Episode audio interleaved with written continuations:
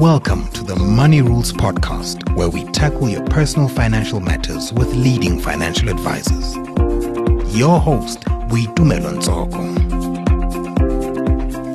Stokvels have been a great way for South Africans to save for different goals, whether it's back to school expenses, funeral costs, groceries for the December January period, or even travel. And for those who struggle to save by themselves, they are a great way to have a supportive circle that keeps you disciplined. In the spirit of reaching our financial goals this year, which is a resolution that many people have, I thought we'd look at how we can up our stokvel game and venture into investments. Francois le Clus, an independent financial advisor at Attooh Financial Wellness, joins us on this episode to offer us the lowdown on starting an investment stokvel. Welcome, Francois. Hi, Tumi. Francois, let's say a group of friends has decided to start this investing stokvel. How do they go about formalizing it? Would they require a founding document? And should they elect a representative for it? Yeah, well, that's a great question. And I think you should start right there. So it's also called the Constitution, this founding document. And basically what it entails, it shows all the objectives of the of the stokvel, the terms of reference, membership requirements, meaning how many members are, are allowed on this uh, stokvel, the investment strategy, all everything that's formal, all the formalities need to be right on there. And this needs to go over to the administrator. And yes, they need to appoint a representative person. And uh, this person will need to get all the FICA documentation from all the members. Uh, they will need to open up the bank account for the stokvel. So it's quite a duty. So, yeah, they definitely need to get a representative person.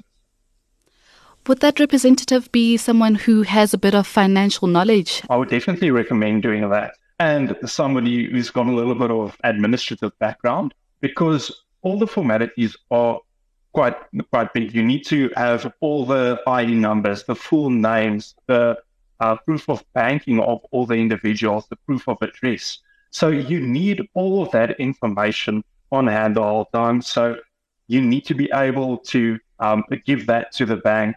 You need to, yeah. So administratively, you need someone who has a little bit of background on that side. And then as well, when you're looking at the investment strategy side, you need someone that can obviously um, lead the stokvel, lead the members to explain to them a little bit what is high risk, what is low risk, what is medium risk, what is the term of the investment, um, stuff like that. So I would definitely recommend getting someone on board there or having a representative that's got the admin background as well as the financial knowledge.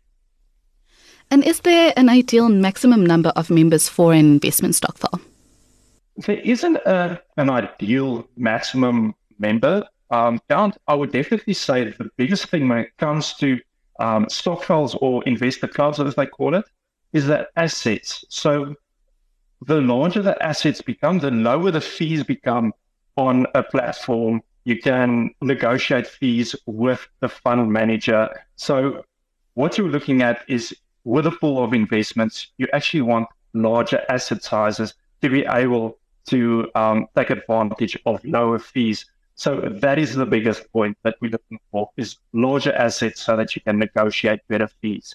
So yes, if we can get a thousand people on the stokvel or a thousand members on the stokvel, that'll be awesome. Good luck to the representative because he or she is going to have their hands very, very full with this stuff. Um, but yes, we're looking for assets and just staying on the administrative duties, we know that using a member's personal bank account for the club's fund is risky. Is it possible to open a stokvel account with a bank, and what is the process for that? Yeah, I mean, as you said, it's risky. It's beyond risky. It's definitely reckless. Somebody's definitely going to run away with money at some stage if it's in their bank account. I can promise you that. So, yes, one of the formalities of the, uh, the stokvel or the investor club is that a bank account needs to be opened in the name of the club or, or the stokvel. What the bank will need is they will need the founding document or the constitution. They will need the list of all the members, plus obviously all their details, their FICA documentation. So yeah, you'll start with that. The representative, his or her FICA documentation, so that's ID, proof of bank, and proof of address and the resolution letter uh, that needs to be signed by all the members. Now, this resolution letter gives the representative authority to act on behalf of the stokvel or the investors club. And would the same documents be required by the investment administrators? Yes, yeah, 100%. So again, we're looking at the founding document uh, or the constitution, as they call it. You will need that um, letter of the representative or the election document, all the investors' details, the bank statement then of the stokvel, and the FICA documents of the representative. So ID, proof of residence, and uh, proof of banking. And remember, those documents shouldn't be older than three months. And which investment vehicles are available to these stokvels? So we've got a very, very wide array of different funds that can be used. So you can use an ETF, which is an exchange traded fund. You can use a normal unit trust manager. You can use a money market account. There are loads and loads of investment vehicles for different goals that the stokvel might have. So if the stokvel's idea is for capital growth over a long-term period, let's say 10-year period. They will typically have to have a look at an ETF fund, something high equity, uh, Nasdaq 100 or a FTSE fund, uh, S&P. There are so so many funds that you can use. Um, if the funds are more short term, then you're going to have to look at a money market account. You know, they look at capital protection and a little bit of outside growth. So again, that's where that whole leadership thing comes in with with a representative where they can lead the whole group and get the right fund for the group's objectives. Would the contributions to the club be determined by which funds the stokvel is invested in? So not the fund itself. So let's say they want to invest in a, a Satrix MSCI World Index Beta Fund. This will go through an administrator. Now, the administrator has got a minimum regular contribution. And some administrators have a thousand rand, some of them have have 500 rand minimum contributions. So depending on the administrator, but yes, the administrator has got a minimum amount, a regular amount that is paid, but the fund itself, it doesn't have a minimum amount per month. And Francois, what is the best way to handle distributions of funds? Yes, so uh, that will basically be in the Constitution. Um, that will be outlined in the Constitution document. So let's say the investors want an income or they want the distributions to be paid out to them, the dividends and the interest needs to be paid out to them. Then on a monthly, quarterly basis, biannual, annual, they can choose when it needs to be paid out. But yes, if the constitution will say, all right, every month we're going to pay out the interest, and then that'll be split between the various members. So if we've got 10 members in there that made all the same contributions towards the stokvel, that will be split up equally. The interest and dividends will be split up equally between the 10 members. Francois, I just want to find out, like, what do you think would be the best way to pay out? Would it be monthly, or um, is it better to to maybe look at it yearly, just so that you get the benefit of long term investing? So, benefit of long term investing, I would probably say, not to have the funds paid out, to have the dividends obviously be paid back into the fund, to to roll up back into the fund, and the interest as well. But yet again, I mean, if different stokvels will have different goals. If you're looking at long term, don't let the money pay out, let it roll up into the fund, and then you can obviously get that interest on interest on interest the whole time that we want. And then if you're invested so that you can get a monthly income or quarterly income, then obviously you'll have to be invested in more short term fund stuff like that. So again, it comes down to what the stokvel's aims and objectives actually are, and that'll be set out in this constitution. And are there any tax implications that members need to be aware of? Definitely, and I think that's that's very important. So the money is grouped together. So people might think, okay, we're going to be taxed as a group or a special scheme or anything like that. In actual fact, you will still be taxed as an individual. All right. So dividend withholding tax at 20% will still be still has to be paid. All right, this dividend, this tax is paid directly to SARS by the issuers. So you don't actually have a problem with that. You'll just see the 80% coming to you. Tax on interest, you'll still pay that. So if your interest is more than 23,800 and you're younger than the age of 65, you'll pay tax on interest over and above this amount. So you're still taxed as an individual. I think that's very, very important to understand.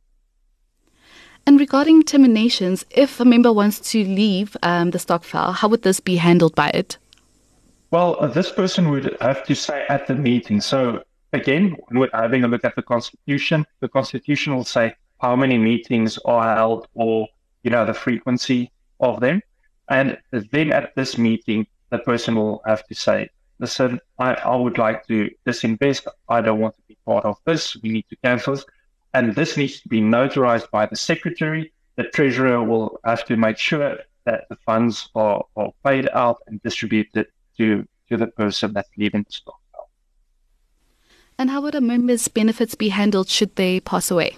Again, very, very good question. So this doesn't just dissolve or form part of the total stokvel and off you go. Sorry. This is as per an individual. So just like your tax on an individual basis, this or your your part of the stokvel will form part of your state.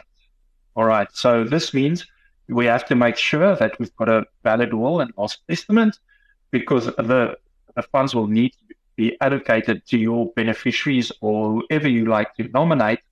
That will then go through your estate, through your will and the executor and be distributed to, to those beneficiaries. Francois, just lastly, do you think stokvels would benefit from working with a financial advisor?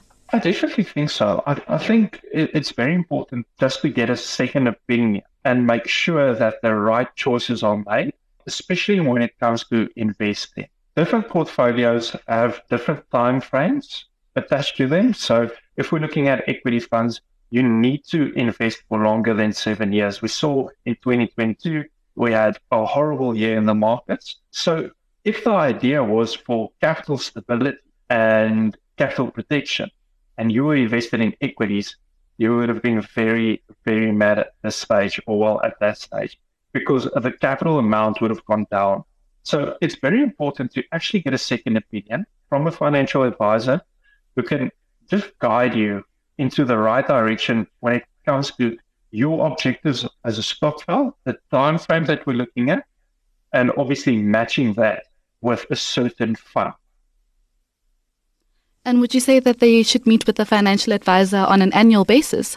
I even think every six months they they must have a chat with a with a financial advisor. I think that's very very important to keep your finger on the pulse, know what's actually going on in the markets, know if there are any switches that need to be made, any strategy changes that are looked at. So I would I would definitely say every six months have a chat with a financial advisor. It doesn't need to be a very long-winded conversation. Just have a have a chat. Make sure that we are still on the right path. Um, you know, still invested in the right funds for the, the objective of the stock Thank you so much, Francois, for joining us on this episode. That was Francois le Clus, who is an independent financial advisor at Attooh Financial Wellness. Thanks for listening to this episode of the Money Rules Podcast. To listen to more, go to moneyweb.co.za or the MoneyWeb app and follow MoneyWeb News for daily updates. Money Rules. MoneyWeb, Money. your trusted source for business and investment insights.